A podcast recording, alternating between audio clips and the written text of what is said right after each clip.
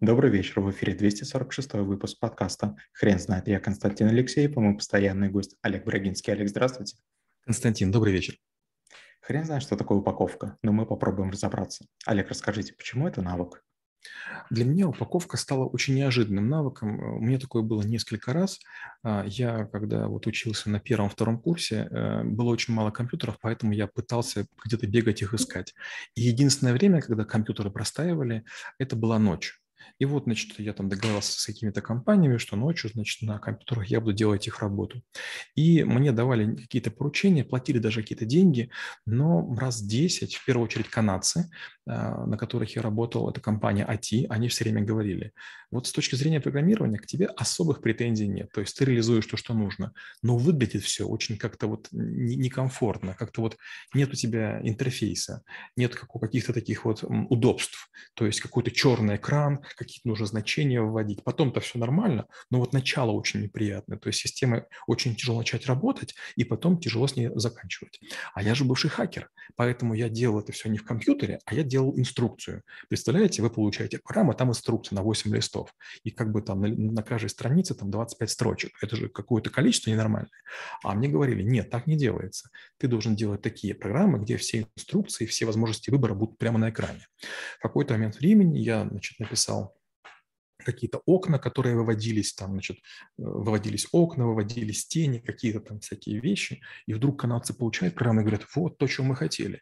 А я про себя подумал, как странно, я ничего в программе не сделал, она не стала лучше. Я потратил очень много времени на упаковку, на интерфейс, и вдруг мне говорят, что это как бы стоит дороже, то есть эта программа полезнее. Получается, не нужно мою инструкцию учить, есть прям полный набор команд прямо на экране, и вы прям их, ну, раньше не было систем меню, да, и вы, там, допустим, там такая-то команда Alt один, Alt два, там Ctrl-S, там Ctrl-D и так далее. И вдруг канадцы говорят, да, он того стоит. Второй раз такая же история была с Intel. Тоже мы делали тесты для процессоров. Значит, я давал э, такую очень простую один.bat, нажимаешь единичку, нажимаешь Enter, и компьютер в полной темноте чего-то делает. И тоже Intel говорит, а что он делает? Я говорю, как он делает? Тесты, которые там положено. А как это увидеть? Непонятно. И третий был пример, как-то я тоже лечил вирус одному человеку и не, не, не мог понять, закончил он лечить или нет. Не было прогресс-бара. И вот, вот тут-то меня прорвало. Я понял, ага, получается, интерфейс должен подсказывать человеку, что происходит. То есть компьютер может зависнуть, компьютер может быть там перезапустился, может он работает уже там пять дней, а может он вообще уже там просто висит бесконечно. То есть надо как-то показывать. То же самое касается цветов. Было время, я работал с компанией Укрфлора в Киеве, был такой магазин Роксолана, и там совершенно обычные цены, цветы продавали по заоблачным ценам. Я все время удивлялся, почему люди покупают. Приходили очень красивые такие мужественные мужчины, от которых вкусно пахло, то есть от меня пахло потом, да, и, и общагой, а от них пахло там, не знаю, как будто бы они женщины. И они покупали такие букеты цветов, очень, очень такие красивые, за какие-то ненормальные деньги, садились в красивые машины с красивыми женщинами и уезжали. И я подумал, как интересно, получается, вот цветы сами по себе стоят меньше, чем упаковка. И вот таких несколько было случаев, когда я подумал, как интересно, получается, упаковка может существенно умножать стоимость товара, продукта или услуги. Олег, расскажите, пожалуйста, в какой момент жизни продукта или услуги нужно думать об упаковке? Вот сейчас странное время. Сейчас почти все думают про упаковку. То есть, знаете, вот как есть такая шутка, да, все думают про силиконовые губы, про силиконовую грудь, ну, или там из чего их делают, точно не знаю, там, может, ботоксная, да, я не знаю, из чего их делают. Но мало кто говорит про мозги. То есть никто не думает, вот, а есть такой шприц, что может там вколоть себе в мозги и так далее. И это очень странно. Получается, что упаковка давно стала важнее, чем все остальное. Мы взаимодействовали с одной компанией, которая производит одежду. Я тоже рассказывал этот кейс пару раз. И мы взяли обычные узбекские футболки. Они стоят по тридцать центов. Такой средний хлопок, жестковатый, скажем честно. Мы повесили их в неком дискаунтере и там, значит, сделали их разных цветов и сделали их разные эмблемы.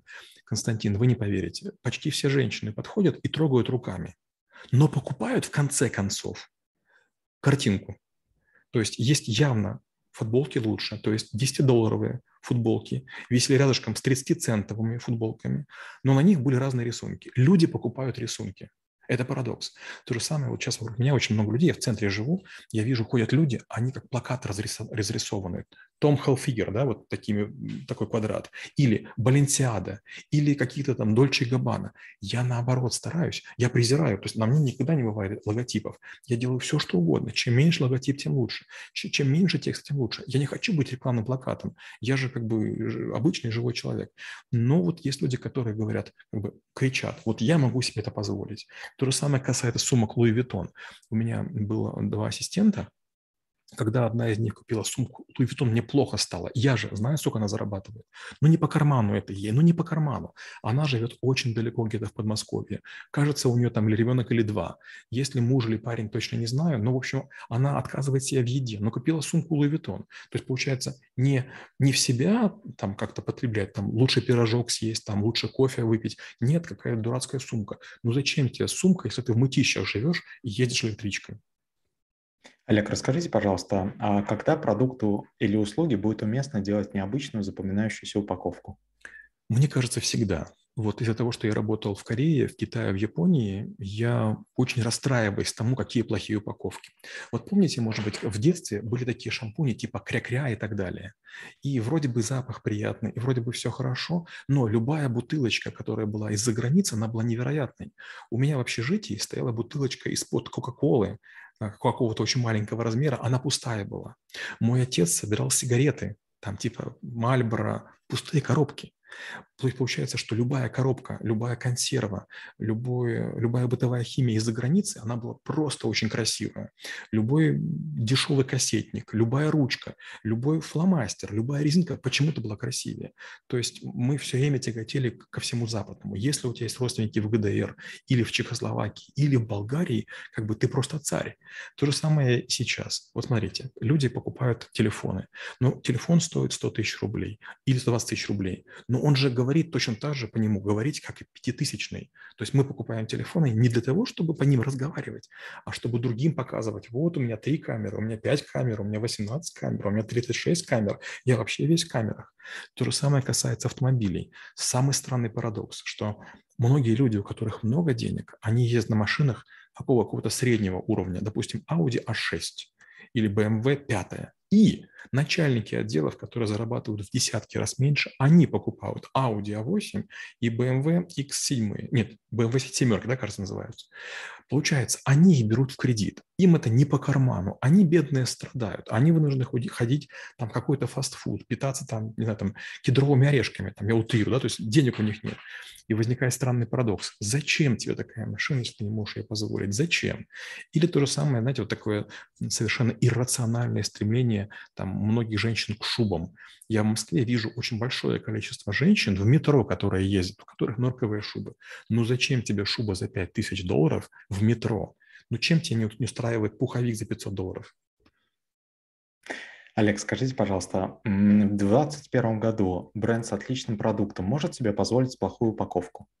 К сожалению, нет. Мы балованные, особенно вот в столице. Представим, что вот, знаете, вот есть такой социальный эксперимент, я видел, не знаю, к чему он был при, приурочен, но, по-моему, человек, который в Макдональдсе или в ка эф эс или в Бургер Кинге обслуживал людей, он, значит, продавая вот этот пирожок, как он называется, этот бургер, да, он в последнюю секунду по нему ударял кулаком. Люди разворачивали и смотрят, а там развалины. Вот развалины никто не хочет. У нас есть некое ожидание, мы уже балованные. И если товар будет визуально намного хуже, он не пойдет. Простой пример.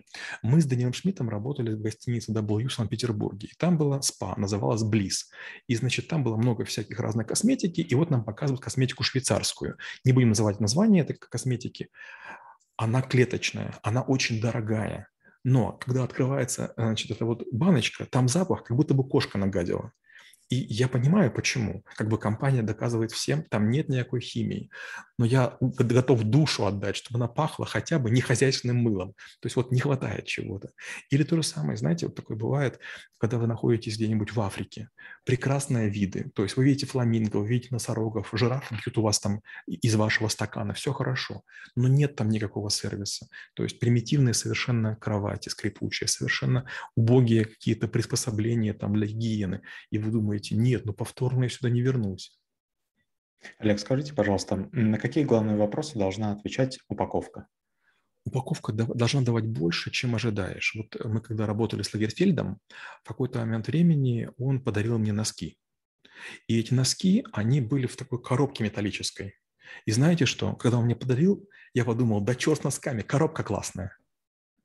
И другая тоже история. Когда я с компанией эй ти ай работал, мы занимались видеокартами. И видеокарты, ну, для меня, как для студента, были очень дорогие эти видеокарты. Я одну там из топовых очень хотел, но не мог себе позволить. И когда мы закончили проект, я набрался наглости и попросил. Канадцы очень так спокойно отреагировали, и через время я получил посылку. Это был маленький комодик, такой, ну, чуть больше, чем игрушечный. И там была полочка, там была стружка, и там в пакете, в таком черно-стальном, лежала эта видеокарта. Так вот, я когда достал, нюхаю, а стружка пахнет сосной. А эта штука, она прям такая аккуратная, то есть она не одноразовая, то есть как бы ее даже можно использовать в реальной жизни. И тут я так думаю, вау, как здорово. Или, допустим, у меня даже сейчас есть десятки всяких емкостей, в которых я привозил какие-то продукты там или из Японии, или из Кореи, и эта посуда служит там, не знаю, там по пять, по шесть лет. Такая она удобная, такая комфортная. Получается, что очень здорово, если упаковка потом является вторичной. Или наоборот. Я был в Париже, это было где-то, может быть, лет пять назад, и там появились магазины, там, где нет упаковки. То есть вы берете свои банки, какие-нибудь свои емкости, приходите и насыпаете себе вермишели или гороха, или конфет. То есть отсутствие упаковки – это упаковка. То есть магазин говорит, мы за окружающую среду, мы эко-френдли, у нас упаковки нет, приноси свое, мы взвесим, потом весим с наполнением. И отсутствие упаковки делает как бы магазин уникальным. То есть можно купить не килограмм вермишели или там каких-нибудь там рожков или там этих штук, а там сколько-то по емкости. Это очень удивительно. Олег, скажите, пожалуйста, компания Apple, которая, рост которой пришелся на двухтысячные года, кроме своей продукции, она сделала, сделала упор на свою, на свою упаковку. Скажите, это гениальность? Я инженер. Для меня это подлость. Смотрите, вот... Чем мне не нравится компания Apple и подобные? Она постоянно врет.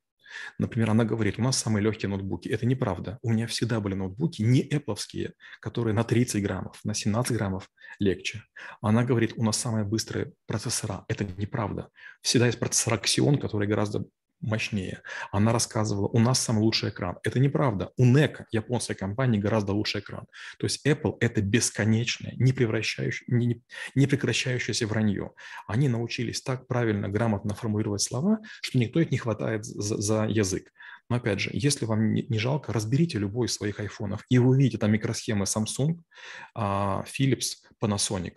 Внутри ничего нет. То есть они превратили в упаковку в товар. То есть знаете, вот как э, в Тиффани, когда вы покупаете колечко Тиффани, чем меньше колечко, тем больше коробка.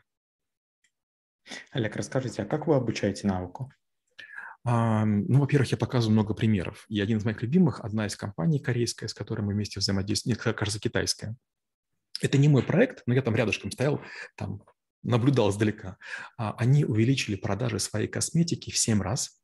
Потому что они обычные бутылочки сменили на имитацию плодов разных деревьев и природные всякие вещи. Допустим, упаковка в виде баклажана, упаковка в виде морковки, упаковка в виде бамбука. И ты смотришь, и прям настроение поднимается. Одно дело, у тебя рям, ря, ровными рядами стоят где-нибудь там в, в ванной комнате какие-то бутылки просто разного цвета.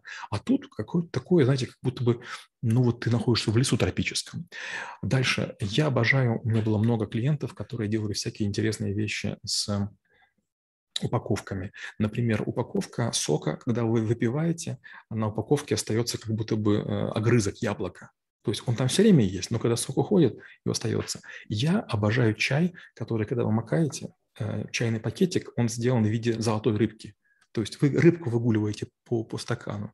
Или есть чай императорский, когда вы бросаете маленькую горошину, она падает на дно и потом... Медленно такой раскрывается красивый цветок. Этому искусству очень много лет. Или, например, мне очень нравится, ну, опять же, такая примитивная история. Раньше были такие автоматы, бросаешь там то ли доллар, то ли два, я точно не помню, а вам такая шарик выкатывается. Потом шарик бросаешь в воду, он а, расправляется, а это футболка, которая очень сильно спрессована. Она, конечно, одноразовая, но тем не менее, вот оригинально, интересно. Олег, спасибо. Теперь на вопрос, что такое упаковка, будет трудно ответить. Хрен знает.